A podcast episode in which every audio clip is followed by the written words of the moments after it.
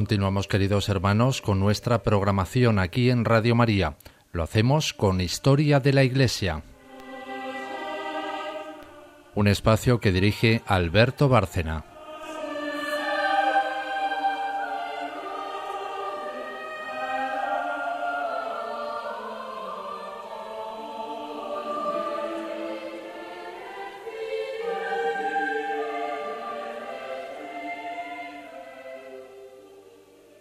Buenas noches, oyentes de Radio María. Un día más estamos aquí para hacer el programa Historia de la Iglesia en un nuevo capítulo, eh, siguiendo siempre la cronología.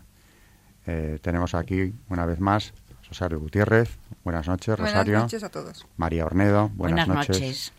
Eh, y yo mismo, pues, para realizar, digo, un capítulo más en esta historia de la Iglesia en Radio María. hemos pasado mm, semanas hablando, ¿verdad?, de tiempos muy duros de prueba para aquella iglesia primitiva, tiempos que sirvieron para fortalecerla, para hacerla cada vez más fiel, eh, tanto frente al ataque exterior como al ataque interior.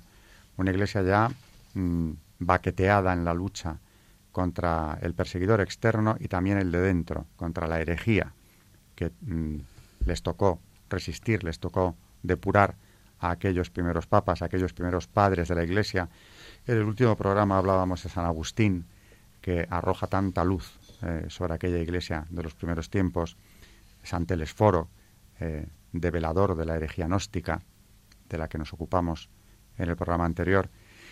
Aquellos tiempos terribles y a la vez verdaderamente luminosos, edificantes, porque indudablemente cualquier cristiano que se acerque a ellos sale confortado ante esa fuerza, esa confianza, como decía María Ornedo hace unas semanas hablando, ¿verdad?, la confianza, la fe de aquellos mártires, eh, como hemos comentado tantas veces, de aquellos tiempos terribles, mm, con ejemplos luminosos como Charo Gutiérrez nos ha brindado, hablando de algunos, solamente algunos, de aquellos mártires más conocidos. Pasamos hoy a ver una etapa nueva, no exenta de problemas, desde luego, pero nueva que consideramos y llamamos ya la Iglesia triunfante. Porque todo cambia de manera radical como Dios hace las cosas mm, en el momento en el que procede a hacerlas, pasamos del, blanco al negro, o mejor dicho, en este caso sería del negro al blanco. De los tiempos terribles de aquella eh, persecución, la de Diocleciano, la última, la más dura de todas, pues salimos como de un túnel terrible en el que parecía peligrar la propia existencia de la Iglesia, nada menos que a su reconocimiento como una religión a la que hay que proteger, que debe estar a salvo de los ataques. Estamos hablando, claro, del edicto de Milán. El edicto de Milán del año 313, fijaros que sigue inmediatamente, sin solución de continuidad, a la última persecución, la de Diocleciano, decretada en el 303 y que dura nada menos que nueve años, prácticamente. Y salimos de aquello y nos encontramos con este edicto de Milán que no establece el cristianismo como religión del Imperio Romano, no, pero sí lo pone a salvo de nuevas persecuciones, estableciendo algo que es eh, uno, de los uno de los decretos mm, más luminosos de todo el Imperio Romano, la libertad religiosa plena para cualquier religión, la libertad de conciencia garantizada por aquellos mismos que muy pocos años antes decretaban las persecuciones de manera sistemática. ¿Qué ha ocurrido en el escenario de la Iglesia? ¿Qué ha ocurrido en ese imperio romano? Pues que ha llegado al poder un personaje completamente distinto, providencial en muchos sentidos, desde luego, que es el emperador Constantino. No es un emperador cualquiera. Constantino se enfrenta a un momento de grave crisis del imperio, empezando porque a él mismo eh, le costó ardua lucha llegar a, a gobernar el imperio, y ya desde el principio vemos atisbos muy claros de que las cosas van a cambiar, tenía que ser así, eh, Dios podía haber permitido más tiempo aquellas persecuciones, pero claramente da señales de que las cosas van a cambiar. Lo vemos con perspectiva histórica. Constantino es hijo de Santa Elena, que no es cualquier santa, de la que creo, si no me equivoco, Charo, que nos vas a hablar hoy. Sí. Precisamente, muy oportunamente, Charo nos va a hablar de Santa Elena, la madre del emperador Constantino.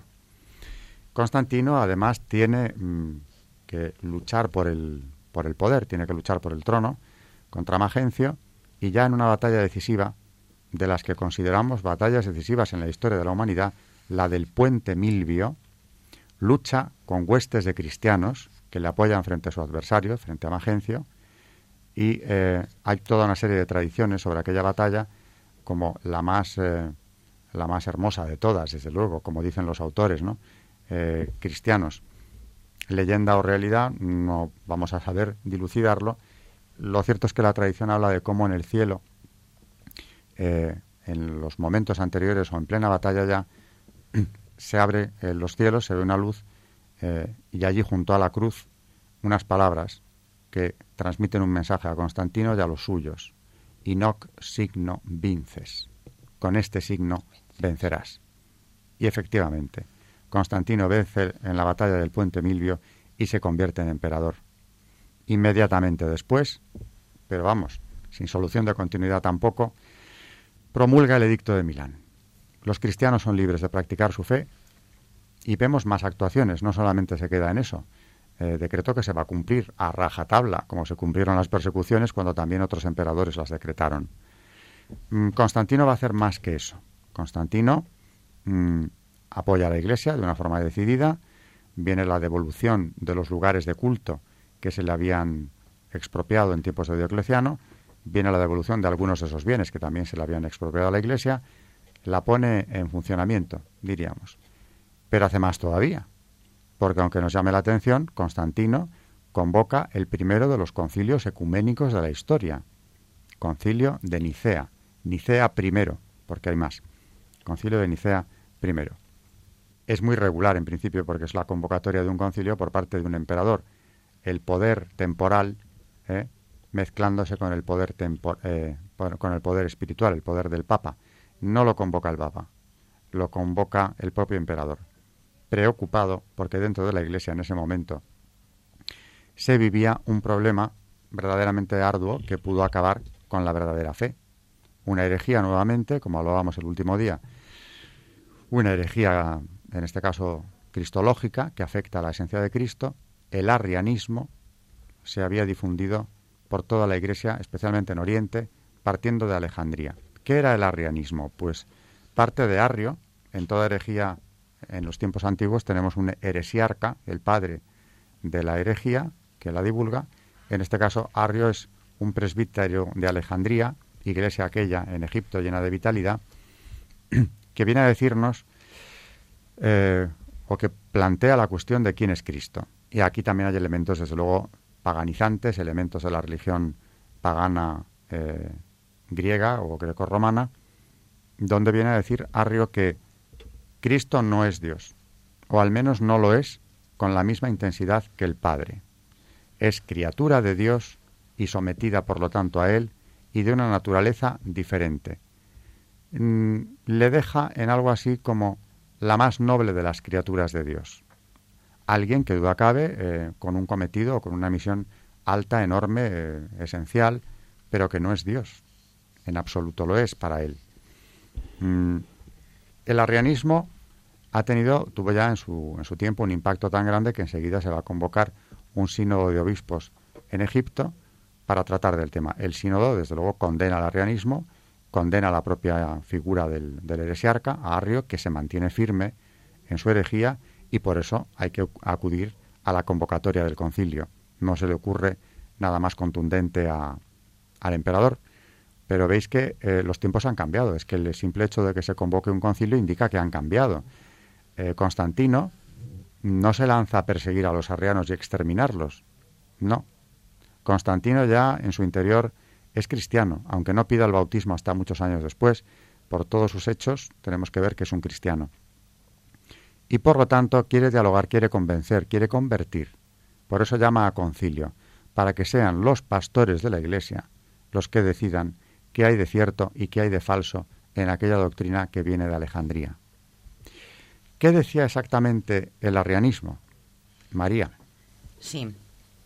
Era el arrianismo la teoría de un sacerdote de, Alejandría llamado Arrio, que mantenía que Jesucristo en realidad no era Dios, porque no tenía la misma sustancia que Dios Padre. Su obispo denunció enseguida el error pero Arrio, hombre culto, inteligente y astuto, buscó un aliado y lo encontró en el obispo de Nicomedia, Eusebio, que no es el historiador. La controversia empezó como un fuego sin importancia, pero no tardó en convertirse en incendio devastador. La cristiandad se dividió en dos. Los que creían que Jesucristo era la segunda persona de la Santísima Trinidad, con la misma naturaleza divina del Padre, apelaban el al Padre y yo somos uno, y una naturaleza humana inferior a la del Padre, el Padre es mayor que yo, y los que con Arrio creían que Cristo era solo un hombre, aunque el más excelso de todos. Constantino pensó que esta disputa amenazaba la unidad del imperio y convocó por su cuenta, aunque con el consentimiento del Papa Silvestre I, un concilio ecuménico de la Iglesia que se celebró en Nicea, como nos ha dicho Alberto, en el año 325. Asistieron a él más de 300 obispos y el Papa envió un legado para que le representase. Casi todos condenaron la doctrina de Arrio, proclamando solemnemente que el Señor Jesús era consustancial con el Padre, homousios en griego. Consustancial con el Padre, es decir, había que reafirmar quién era Cristo, o quién es, mejor dicho, Cristo ¿Era simplemente un hombre sublime mm, que Dios había enviado al mundo para que con su predicación lo cambiara y consumara la revelación? ¿O era además el propio Dios? No se logró acabar con la disputa. El hecho de que Constantino no residiera en Roma, sino en Bizancio, ahora Constantinopla, dio a esta ciudad una gran importancia el obispo patriarca de Constantinopla empezó a considerar la nueva Roma como superior a las antiguas sedes o patriarcados de Antioquía y Alejandría, e incluso trató de erigirse en una especie de papa de la Iglesia Oriental. Por otra parte, el Papa de Roma, lejos de la constante presencia e injerencia del emperador, tenía menos peligro de verse mediatizado por Constantino. Era en Oriente, sobre todo, donde el arrianismo hizo furor estimulado y protegido por el obispo Eusebio de Nicomedia, quien a la muerte de Arrio se convirtió en virtual paladín de la secta. Hasta el mismo Constantino, que medio en broma, medio en serio, gustaba de ser llamado obispo para asuntos exteriores, coqueteó con el arrianismo. Y cuando el obispo de Alejandría, el gran Anastasio, salió en defensa de lo acordado en Nicea, lo mandó desterrar y puso en su lugar a un obispo arriano. La historia de San Atanasio, 295-373, heroico defensor del credo de Nicea, es apasionante. Desterrado cinco veces, por lo menos, durante el reinado de Constantino y de sus sucesores, otras tantas regresó en triunfo a su diócesis. Siete años tuvo que permanecer escondido, a veces en el fondo de una cisterna seca, sin dejar por eso de gobernar a su rebaño. Se puso precio a su cabeza, un alto precio, pero no hubo quien, como Judas, fuera capaz de delatarle.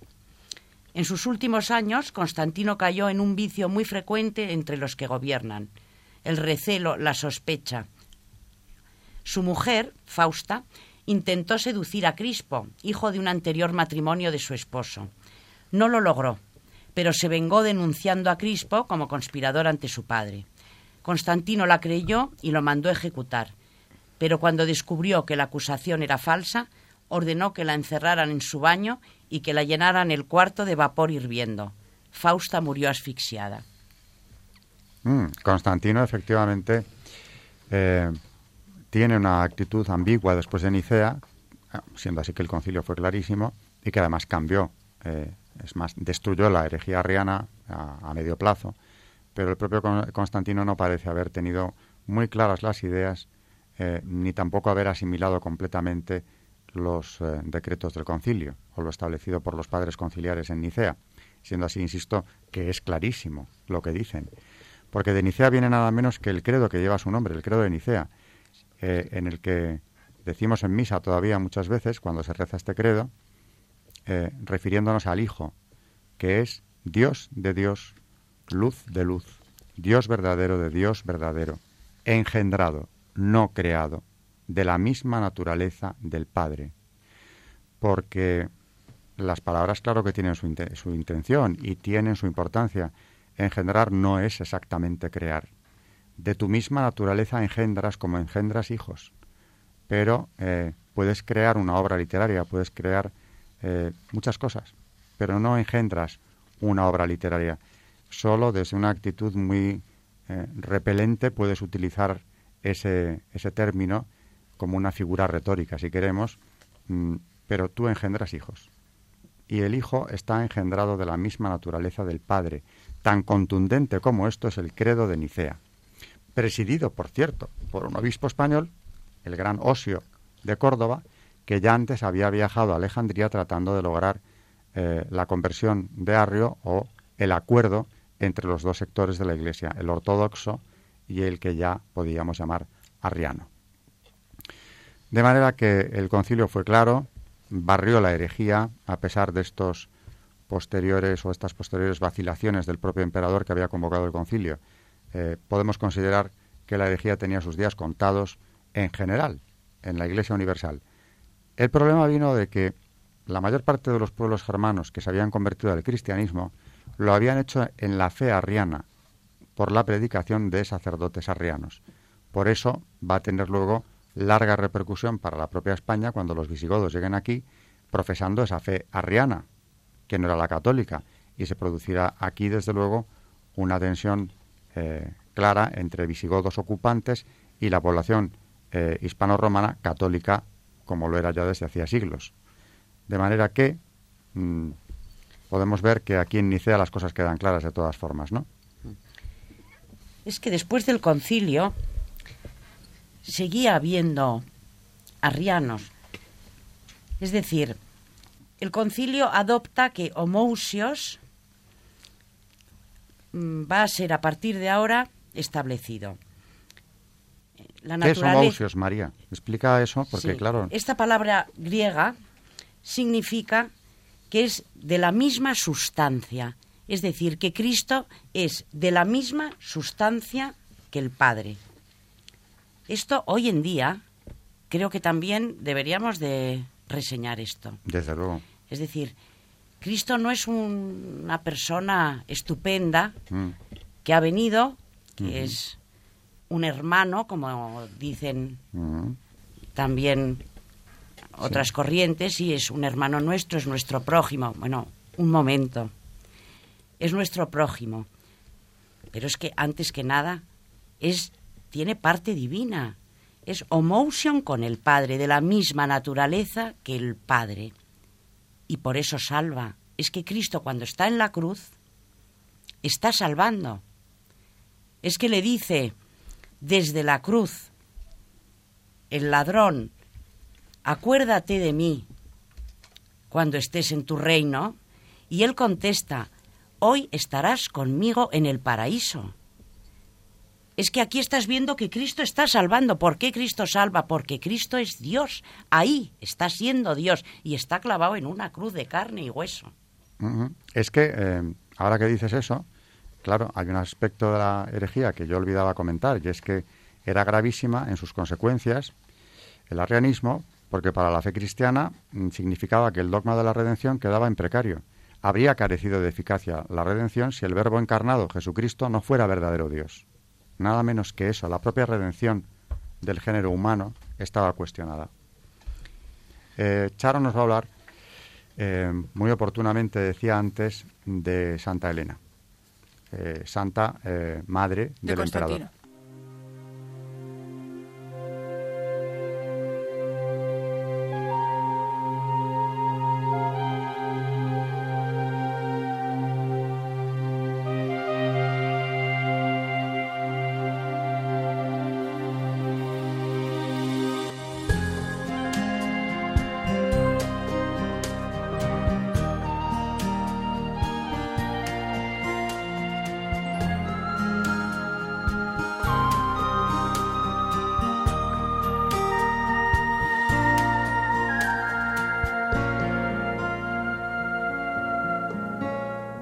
Santa Elena nació probablemente en Bitinia, en Drepanum, hija de un posadero.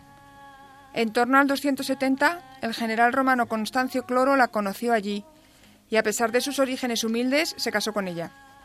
Cuando Constancio pasó a ser César, le convencieron para que se divorciara de ella y se casara con Teodora, hijastra del emperador Maximiano.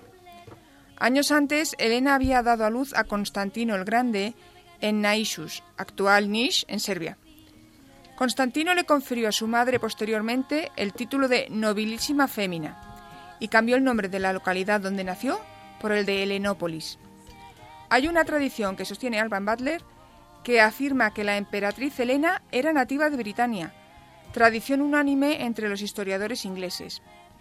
Pero las crónicas medievales que repiten que Constancio tomó por esposa a Helena, hija de Coel de Carcolbin, Colchester, no tienen fundamento histórico. Según unos pasajes mal interpretados de algunos panegíricos de Constantino, la leyenda surgió probablemente de la confusión existente con otros Constantino y Helena, esto es, la Helena que se casó con Magnus Clemens Maximus, emperador en Britania, Galia e Hispania, del 383 al 388, el Maxen Bledig de los romances galeses. Tuvieron varios hijos, uno de los cuales se llamaba Constantino en las fuentes Custenin. A esta dama se le dio el epíteto de Luidog, que quiere decir de los ejércitos, que se aplicó luego a la otra Helena, y ya en el siglo X se afirma que Constantino era el hijo de Constantio, que así está escrito, y de Helen Luigdauk, que salió de Bretaña para buscar la cruz en Jerusalén y la llevó luego a Constantinopla. Se ha sugerido que las iglesias de Santa Elena en Gales, Cornualles y Devon llevan el nombre de esta Helen Louis Dog y que el nombre de un antiguo camino galés, Sarn Helen, puede que también lo lleve por ello. Existe también otra tradición sin fundamento en lo que fueron los dominios de Máximo, y es que Helena nació en Augusta Treverorum, actual Trier, en Alemania. Constancio Cloro murió a los 14 años de haber repudiado a Helena, y al morir en 306 su hijo, Constantino fue proclamado César por sus tropas de York y emperador 18 meses más tarde. Entró en Roma tras la batalla de Puente Milvio el 28 de octubre de 312 y con el edicto de Milán al año siguiente el cristianismo pasó a ser tolerado oficialmente en todo el imperio. Según Eusebio, Santa Elena se convirtió por entonces, cuando tenía unos 63 años de edad. El propio Constantino fue catecúmeno hasta su lecho de muerte. Llegó a ser una serva tan devota de Dios por influencia de su hijo que parecía discípula del Salvador de los hombres desde su más tierna infancia. A pesar de lo avanzado de su edad cuando conoció a Cristo, su devoción y entusiasmo le hicieron recuperar el tiempo perdido anteriormente, y Dios prolongó su vida muchos años para servir de ejemplo a la Iglesia que su hijo se esforzó por exaltar con su autoridad. Rufino dice que su fe y su celo no tienen parangón y que supo avivar en los corazones de los romanos esta misma llama. Acudía a las iglesias vestida con sencillez y modestia y lo que más le gustaba era asistir a los oficios divinos. Empleó los tesoros del imperio en generosas limosnas e hizo de madre de muchos indigentes y necesitados. Edificó numerosas iglesias. Tras la victoria sobre Licinio en 324, Constantino se convirtió en el Señor de Oriente nuestra noble dama fue a Palestina a venerar los santos lugares. Como el Gólgota y el Santo Sepulcro habían quedado al descubierto al quitar el templo de Venus que el emperador Adriano había construido encima, Constantino escribió a San Macario, obispo de Jerusalén, para ordenarle que levantara una iglesia digna del lugar más maravilloso del mundo. Santa Elena, que tenía entonces 80 años, se ocupó en persona de supervisar la realización del proyecto. Tenía el deseo de descubrir la Sagrada Cruz en la que había muerto nuestro Redentor. Eusebio no menciona ningún otro motivo para justificar este viaje más que dar gracias a Dios por sus mercedes con la familia de Helena y pedir su continua protección. Otros autores lo atribuyen a las visiones y consejos recibidos en sueños. San Paulino de Nola dice que tenía como objetivo preciso encontrar los santos lugares. Constantino en su carta a Macario le encarga la búsqueda de la cruz en el Monte Calvario. El hallazgo de tres cruces en una cisterna de piedra justo al este del Calvario y la dificultad de determinar cuál de ellas era la cruz de Cristo se conmemora en la Iglesia Occidental el 3 de mayo. El 10 de marzo se conmemora a su vez a San Macario. También el 3 de mayo se alude a la falta de datos antiguos sobre el hallazgo de la cruz y a las pruebas que relacionan el descubrimiento con Santa Elena.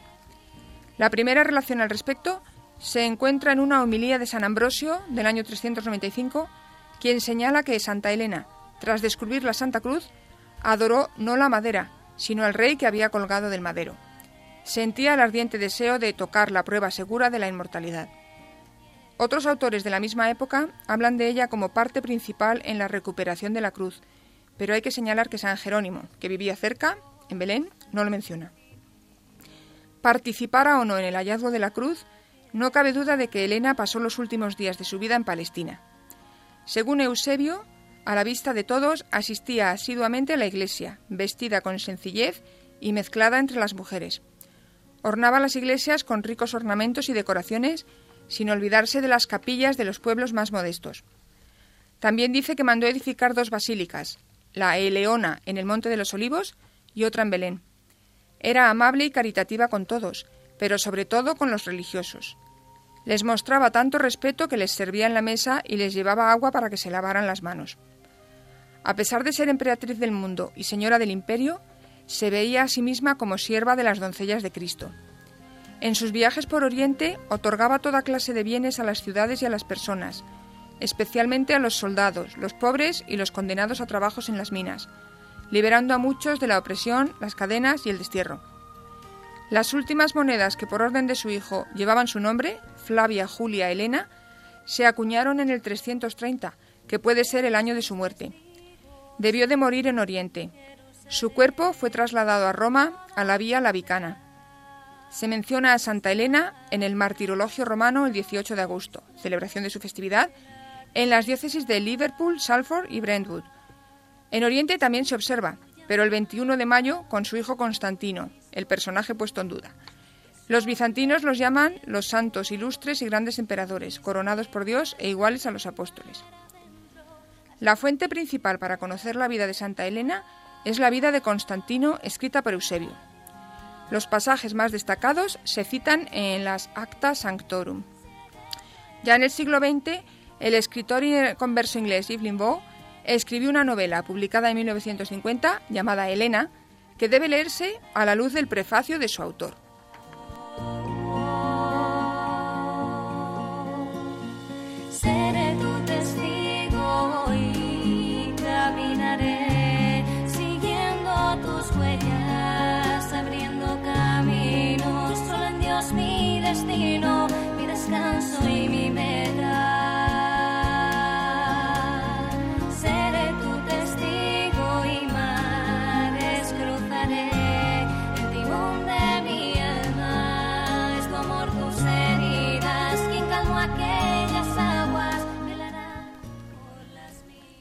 Como anillo al dedo ha venido la santa de hoy. Eh, Charo. Sí. Eh, gran santa, gran lección de humildad. Hablábamos eh, al principio del programa, ¿no? De cómo la humildad es la clave para llegar a la verdad. Ella, con todo el poder que, tenía en sus manos, pues dio precisamente una lección de humildad. Y ahí la tenemos, en la Basílica de San Pedro. A mí me encanta cuando llegas eh, al baldaquino, donde se celebra la misa, justo encima de la tumba de San Pedro, están esos cuatro pilares de Bernini, con las cuatro reliquias principales de la cristiandad, y frente a Longinos con la lanza que atravesó el costado del Señor, enfrente Santa Elena sujetando la cruz, la santa del Lignum Crucis. Eh, muy bien, pues Constantino, concilio de Nicea. Sobre el arrianismo, ¿verdad María? ¿Nos había quedado alguna cosa que comentar aún? Sí. Después del concilio de Nicea, bueno, la Iglesia proclama desde el principio su fe en el Espíritu Santo como aquel que es dador de vida, aquel en el que es inescrutable que Dios es uno y trino y se comunica a los hombres constituyendo en ellos la fuente de vida eterna. Esto está dentro de la encíclica Dominum et Vivificantem de Juan Pablo II. La Iglesia profesa su fe en el Espíritu Santo, que es Señor y dador de vida. Así lo profesa el símbolo de la fe llamado Niceno-Constantinopolitano por el nombre de los dos concilios, Nicea, año 325, y Constantinopla, 381. En el Evangelio de San Juan, el Espíritu Santo dice, nos es dado con la nueva vida. Y así dice Jesús el día grande de la fiesta de los tabernáculos. El que tenga sed, que venga a mí y beba. El que crea en mí, como dice la Escritura, de sus entrañas manarán ríos de agua viva. Y San Juan lo explica luego en el versículo 39. Dijo esto refiriéndose al Espíritu que habían de recibir los que creyeran en él. Todavía no se había dado el Espíritu porque Jesús no había sido glorificado. Este mismo símil del agua usado por Jesús en el coloquio de la Samaritana, en el que dice una fuente de agua que brota para la vida eterna, San Juan 4:14, y también en el coloquio con Nicodemo, cuando anuncia la necesidad de un nuevo nacimiento de agua y de espíritu para entrar en el reino de Dios. Es decir, la Iglesia ha profesado siempre esta fe, en varias ocasiones. Por ejemplo, en la encíclica Divinum Illud Munus de León XIII, de 9 de mayo de 1897, que se dedicó enteramente al Espíritu Santo. También Pío XII en la encíclica Mystici Corporis de 29 de junio de 1943 se refiere al Espíritu Santo como principio vital de la Iglesia, en la cual actúa conjuntamente con Cristo, cabeza del cuerpo místico. Y también, en el Concilio Ecuménico Vaticano II, año 1973, en el cual Pablo VI subraya a la cristología y a la eclesiología del concilio debe suceder un estudio nuevo y un culto nuevo del Espíritu Santo. Por lo tanto, en nuestra época estamos llamados a la fe, siempre antigua y siempre nueva de la Iglesia, a acercarnos al Espíritu Santo que es dador de vida. Creo que en esta encíclica de Juan Pablo II queda muy claro lo que se habló en Nicea y en el concilio de Constantinopla, que la Iglesia profesa su fe en el Espíritu Santo y que este Espíritu Santo es Señor y dador de vida. Efectivamente, es que en estos primeros concilios, los primeros concilios ecuménicos, se estaba dilucidando o se estaba analizando eh, nada menos que la naturaleza de la Santísima Trinidad. Y, claro, Nicea y Constantinopla son dos concilios muy vinculados, porque si en el primero eh, se trató sobre el Hijo, la naturaleza de Cristo, en Constantinopla, como decía María, se define la divinidad del Espíritu Santo, que también se había eh, negado eh, heréticamente en ese tiempo. Charo, sobre el concilio de, de Nicea, mm, es decir, sobre el arrianismo, sobre la naturaleza de Cristo, ¿qué querías eh, aportar tú también? Por hacer patria quería citar a Osio de Córdoba. Muy bien. Porque parece que se le atribuye, aunque no se puede demostrar exactamente, sí que se le atribuye a él la formulación y con el testimonio expreso de San Atanasio, que fue testigo excepcional. Y luego, como quedó expresado en latín, el genitum non factum consubstantialem patri, engendrado no hecho, consubstancial con el Padre y con el término que María ha citado varias veces del homoiusium. Ujú. Claro, eh, San Juan decía, y también cito ahora de memoria, eh, todo se hizo con él, hablando de Cristo, nada se hizo sin él. Eso, mm, si no recuerdo mal, ese evangelio se leía al final de las misas, antiguamente, para que quedara muy claro en el pueblo de Dios al irse de- a sus casas quién era Cristo, que quedase bien claro. Y San Juan, hombre, no hay una categoría dentro de los evangelios, pero desde luego los otros tres son sinópticos y el de San Juan es aparte. Mm, Yo tengo para mí que tiene una profundidad teológica Sí. mm, San Juan, ¿no? Sí. Es el Eh, teólogo por Es excelencia. el gran teólogo. ¿Y por qué es el gran teólogo? Porque él mismo, y a mí esa, esa frase de él o esa fórmula con la que se refiere a sí mismo eh, me gusta mucho, el discípulo Amado. amado. Él se llama a sí mismo el discípulo amado, a- aquel que amó a Jesús, aquel a quien Jesús amaba, a- aquel Y el que reclinó la cabeza en, en la, en la en el- última cena eh, sobre, sobre Jesús. Sí. Eh, tiene por Cristo una, un amor, eh, desde el primer momento, un amor que no es humano, es un amor superior, es un amor divino el que siente por Cristo. Él reconoce en Cristo quién es desde el principio. Y debe de ser un hombre, desde luego, sencillo, porque entre los doce, cuando lees el Y Evangelio... pero también porque era más jovencito, yo creo, ¿no? Claro, y aparece casi como mm, más silenciado que otros más protagonistas. San Pedro es el arrojado, el que Sí. se le ve que siempre toma la iniciativa, aunque luego en ocasiones también se echa atrás, se asuste, como es en el momento del prendimiento de Cristo, ¿no? San Juan está ahí siempre pero siempre tomando nota, siempre recordando todo esto como la Virgen María en su corazón para contárnoslo después. Eh, a cuenta de que hablo de esto, pues de la profundidad del Evangelio de San Juan. Y San Juan quiere ser muy claro y en muy pocas palabras, porque yo tenía eh, un amigo y confesor eh, que siempre decía que el propio Evangelio en sí es un milagro, porque es tan conciso, ¿verdad?, con qué pocas palabras consigue transmitir conceptos fundamentales, trascendentes. Nada se hizo sin él. Es el creador, no es eh, una persona enviada, no es un buen hombre, como decíamos antes, Cristo es Dios, es el verbo encarnado. Arrio lo veía de otro modo, tenía influencias todavía del mundo pagano muy fuertes y, y no podemos negarlo. También él ve en Cristo una figura no muy distinta al demiurgo platónico. Es que Alejandría, si mal no recuerdo, yo también había sido sede del neoplatonismo, Claro, con Filón y todos aquellos. Sí, Luego sí. que había un pozo en la antigüedad que favorecía la extensión de algunas de estas herejías. claro, es que el arrianismo tiene mucho de helenístico. Mm. No, no, no acaba de centrarse, no se quitaban de encima esa religión que muchos de ellos habían profesado en su juventud o que tenían muy cerca, vivían entre ellos, ¿no? Pero en cualquier caso, mm, lo que está claro es que estos concilios van sentando la doctrina y nos van transmitiendo a nosotros que afortunadamente estos temas los hemos eh, heredado ya del magisterio de la Iglesia perfectamente definidos, con esa contundencia de los concilios ecuménicos, con esa claridad en, la fórmula, ese credo que hemos recitado desde que éramos pequeños, eh, que había costado tanta discusión, tanto debate, enfrentamiento, ¿verdad? Eh, tanto desgarro dentro de la Iglesia, a nosotros tenemos que dar gracias a Dios, nos ha venido dado.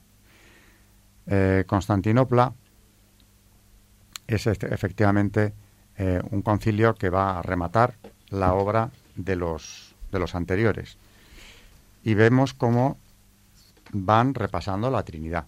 En Constantinopla, el Espíritu Santo queda perfectamente definido, ¿verdad? Y queda definido algo que también se había negado, su divinidad. Mm, En relación con esto, María hablábamos antes. Sí, de esta encíclica de Juan Pablo II, en la que dice mm, expresamente, la Iglesia, por tanto, instruida por la palabra de Cristo, partiendo de la experiencia de Pentecostés y de su historia apostólica, proclama desde el principio su fe en el Espíritu Santo, como aquel que es dador de vida, aquel en el que el inexcrutable Dios uno y trino se comunica a los hombres, constituyendo en ellos la fuente de vida eterna. Yo pienso, a veces, ¿qué verían los apóstoles en Jesucristo? Por ejemplo, el caso del buen ladrón que he citado antes.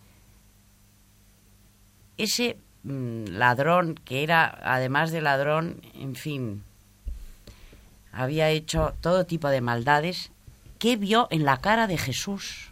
¿Qué vio para decirle, acuérdate de mí cuando estés en tu reino? Claramente vio a Dios. Yo no sé cómo hay gente que dice que, Cristo no es Dios, si es que era palpable. La gente ya de su época mm, lo veían. Tenía que ser una cosa que se transmitiera. Sobre todo porque todo un Dios se encarga de transmitir eso para que el hombre lo pueda ver. Pero es que Cristo, su majestad, lo iba transmitiendo. Qué buen ejemplo has puesto, realmente, María, eh, en el buen ladrón. Porque alguien tan ajeno a Cristo, mm, en, en todos los sentidos, eh, espiritualmente, pero también en cuanto al tipo de vida, alguien que se une a Él en el Calvario, es decir, que ha llegado ahí y además, como dice él mismo, mereciéndolo. Porque Él, cuando increpa al otro ladrón eh, y le dice que deje tranquilo a Jesús, porque ese hombre es un justo y no merece la suerte que está sufriendo, y nosotros sí, dice el ladrón. ¿Mm? Pero es verdad, ese simple contacto de en qué, en qué situación terrible, ¿no? En la que La más humillante, claro. la más humillante y dura, en la que tenemos que suponer que la mente está ofuscada, porque ante tanto sufrimiento y la eh, perspectiva de una muerte inmediata y atroz, es muy difícil tener lucidez para llegar a grandes conclusiones. Efectivamente, María ha planteado aquí una cuestión interesantísima, esa conversión súbita por una mirada de, de Dios. Y podemos ver perfectamente la acción del Espíritu Santo en ese momento. Igual que el mártir, si no es por la gracia del Espíritu Santo, no va al martirio, porque por nosotros mismos no vamos, o hay una acción del Espíritu Santo que cambia el corazón del hombre, o el hombre no va al martirio. Igual el buen ladrón. Este hombre, ¿qué vio? ¿Qué, qué, qué, sintió su corazón en ese momento? Era un corazón lleno del Espíritu Santo, lleno de vida, que es lo que es el Espíritu Santo. Claro. Mm, en relación con, con el concilio de Constantinopla, con la definición dogmática eh, que realiza el concilio sobre el Espíritu Santo, eh, ahora mismo se está poniendo en valor, ¿verdad?, el movimiento carismático, precisamente la presencia del Espíritu Santo entre nosotros, la fuerza que tiene, porque eh, esta tercera persona suele ser muy ignorada o lo ha estado durante mucho tiempo. Mm, ¿Qué podrías decirnos sobre el Espíritu Santo? ¿Cómo actúa el Espíritu Santo eh, en la Iglesia? Cuando se define este dogma de que es mm, persona divina, que es Dios. El Espíritu Santo es persona divina. Es una de las... Lo primero que yo quiero señalar, yo creo que en algún programa anterior hemos hablado de ello, que el Espíritu Santo es el gran desconocido y de hecho había un libro del padre Rollo Marín que se llamaba así El Espíritu Santo, el gran desconocido.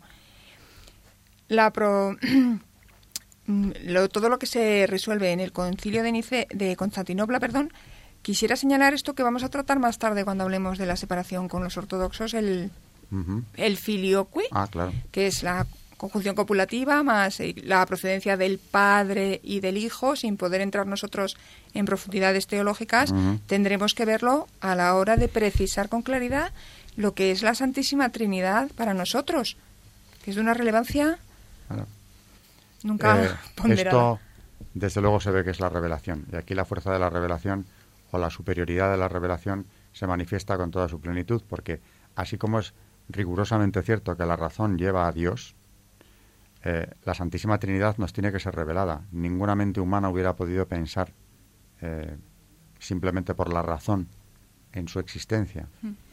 Y efectivamente el concilio, también hablando del Espíritu Santo, aquí en Constantinopla deshace una herejía terriblemente grave también, el macedonianismo, que sostenía, aquí viene una vez más el nombre de la herejía, viene del, nombre del heresiarca, macedonio, y nuevamente es de la Iglesia Oriental, de donde viene esta herejía, que niega la divinidad del Espíritu Santo.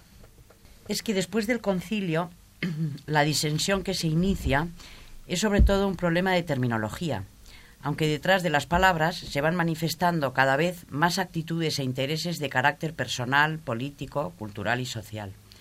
En Occidente, el vocabulario trinitario se había ido precisando ya por medio de términos como esentia, la naturaleza entendida en sentido estático, la esencia abstracta o segunda, natura, la naturaleza entendida en sentido dinámico, substancia, la esencia concreta o esencia primera, y persona, el sujeto de atribución.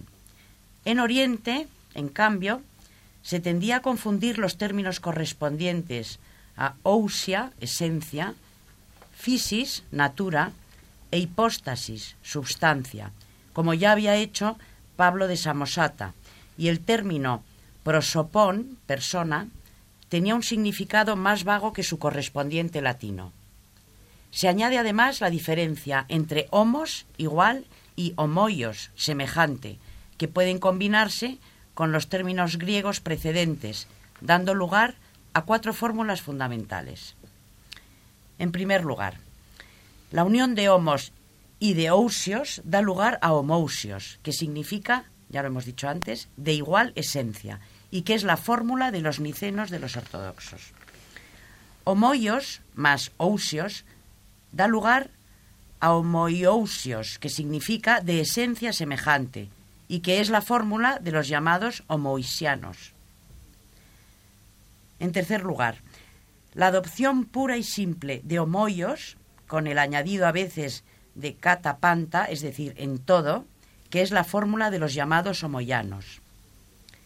Y en cuarto lugar, la negación del homoios y la adopción del término anomoios, es decir, de semejante, distinto, que es la fórmula de los llamados anomeos, esto es, los arrianos puros. Creo que esto es un poco mm, lo que significa realmente la pelea que había entre homos, ousios y demás terminología. Era un problema mm, muy profundo de terminología. Muy interesante la distinción que en una historia de la Iglesia mm, tenía que hacerse. Eh, ¿Qué es lo que se debatía exactamente en Nicea? ¿Qué visión se tenía de Cristo? No era tampoco efectivamente blanco y negro. Incluso dentro del arrianismo, por supuesto, hay grupos diferentes. Entre aquellos primeros concilios eh, ecuménicos, mm, yo creo que estando aquí, en esta casa que es la de María, por el nombre incluso, tenemos que hablar hoy ya sin falta del concilio de Éfeso. Éfeso es un concilio del 431 que proclama precisamente la maternidad divina de María. ¿Es la Teotocos que llaman los griegos? Es la Teotocos, la madre de Dios. Y era, un, era una distinción importante de hacer, porque eh, había otra herejía, y una vez más tenemos que recordar el nombre del heresiarca Nestorio, obispo de Constantinopla, en aquel momento, que hablando de Cristo veía en él o planteaba la cuestión de que había dos personas, un Cristo divino y un Cristo humano, disociadas. Por lo tanto, María no era la madre de, de Dios, no era la Teótocos, porque el Dios humano era una persona diferente y como mucho Nestorio estaba dispuesto a llamarla o considerarla madre de Cristo, pero no de Dios. Eh, la cuestión era muy grave y no solamente afectaba eh, al papel de la Virgen en la historia de la redención, afectaba a la propia naturaleza de, de, Dios, de la segunda persona, del Verbo encarnado. De modo que nuevamente se reúne el concilio y otra vez los padres conciliares a debate, los obispos, los pastores de la Iglesia, sobre esta cuestión esencial. ¿Qué define el concilio de Éfeso? La unión hipostática de las dos naturalezas en Cristo, naturaleza humana, naturaleza divina. Una sola persona y dos naturalezas distintas, a través de la unión hipostática, y que por lo tanto dado que no hay más que una sola persona en el Verbo encarnado, María, por supuesto, es la Madre de Dios, es la Teótocos, en cuya casa estamos ahora. De manera que mm, los concilios van fijando la doctrina y van poniendo todo en su sitio. Un proceso largo, un proceso de muchos años, de muchas asambleas, de muchos estudios eh, teológicos, labor de los pastores de la Iglesia, eh, que también en estos años, en estos primeros concilios ecuménicos, se ven animados o prisionados según las ocasiones, pero en cualquier caso, animados por los emperadores que siguen insistiendo en la necesidad de aclarar la doctrina lo más posible. Este concilio de Éfeso, decía antes del 431, que proclama la divinidad, mm, eh, perdón, la maternidad divina de María, la Madre de Dios. Este concilio también eh, fue convocado, fue reunido por el emperador Teodosio. Estamos ya eh, en un ¿Otro imperio... hispano? Otro hispano.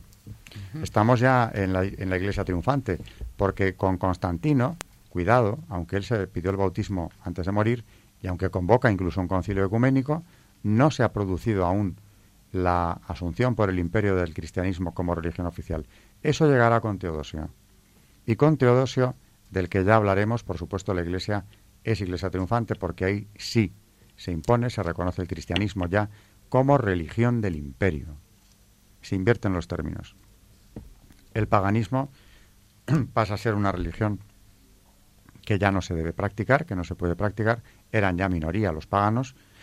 El cristianismo ha llegado imponiéndose por la conversión contra las persecuciones y a pesar de todo, y es otro emperador, hispano desde luego, concretamente segoviano, porque de es, Cauca. es de Cauca, Cauca, el que proclama la- el cristianismo como religión del imperio. Seguiremos avanzando en concilios y seguiremos avanzando también en herejías y en problemas. Pero eh, la, cuestión de las herejías eh, trinitarias o cristológicas iba siendo resuelta cada vez con más contundencia, cada vez con más claridad. Esa claridad que la Iglesia nos ha transmitido, nos ha legado, eh, después de tantos siglos de elaborar, discutir, debatir esta doctrina a la luz del Espíritu Santo en todo momento. ¿Cuántos dogmas quedaban por definir?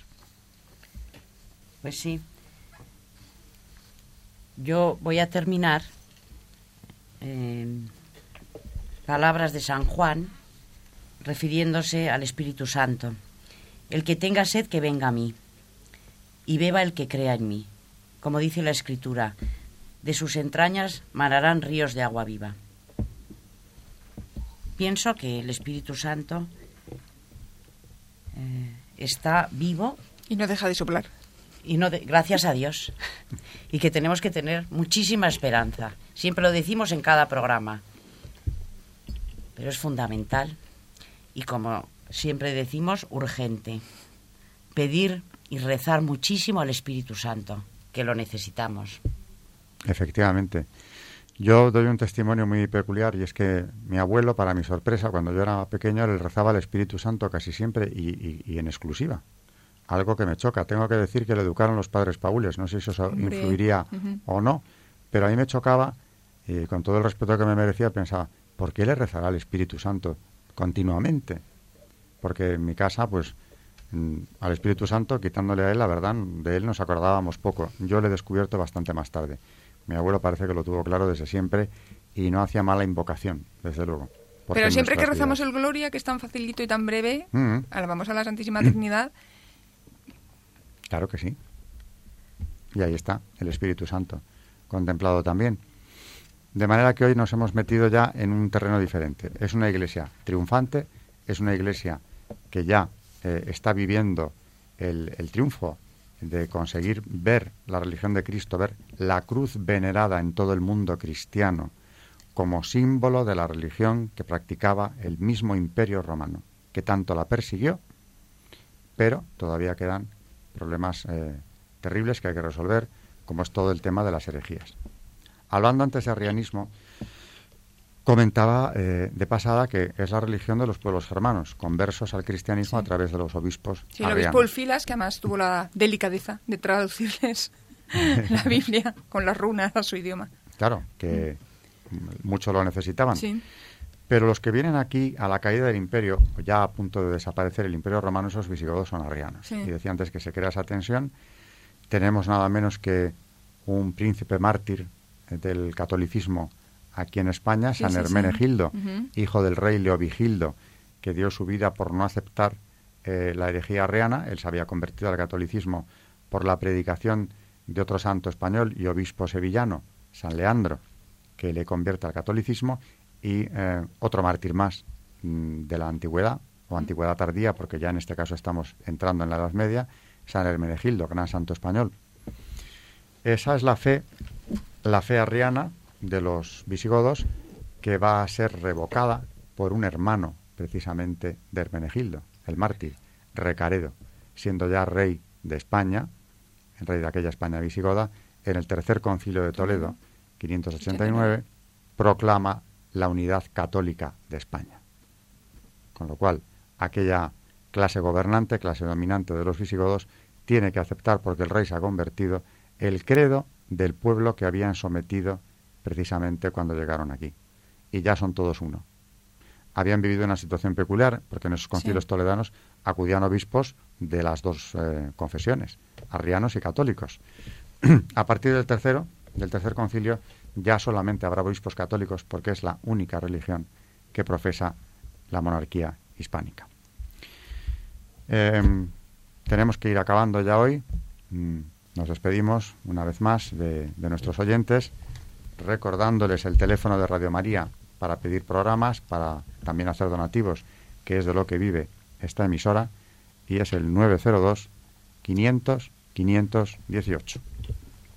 902 500 518. Adiós Rosario, Adiós, Alberto y oyentes. adiós María, Y María. adiós muchísimas gracias a, a vosotras por haberme acompañado en este programa. Adiós a todos.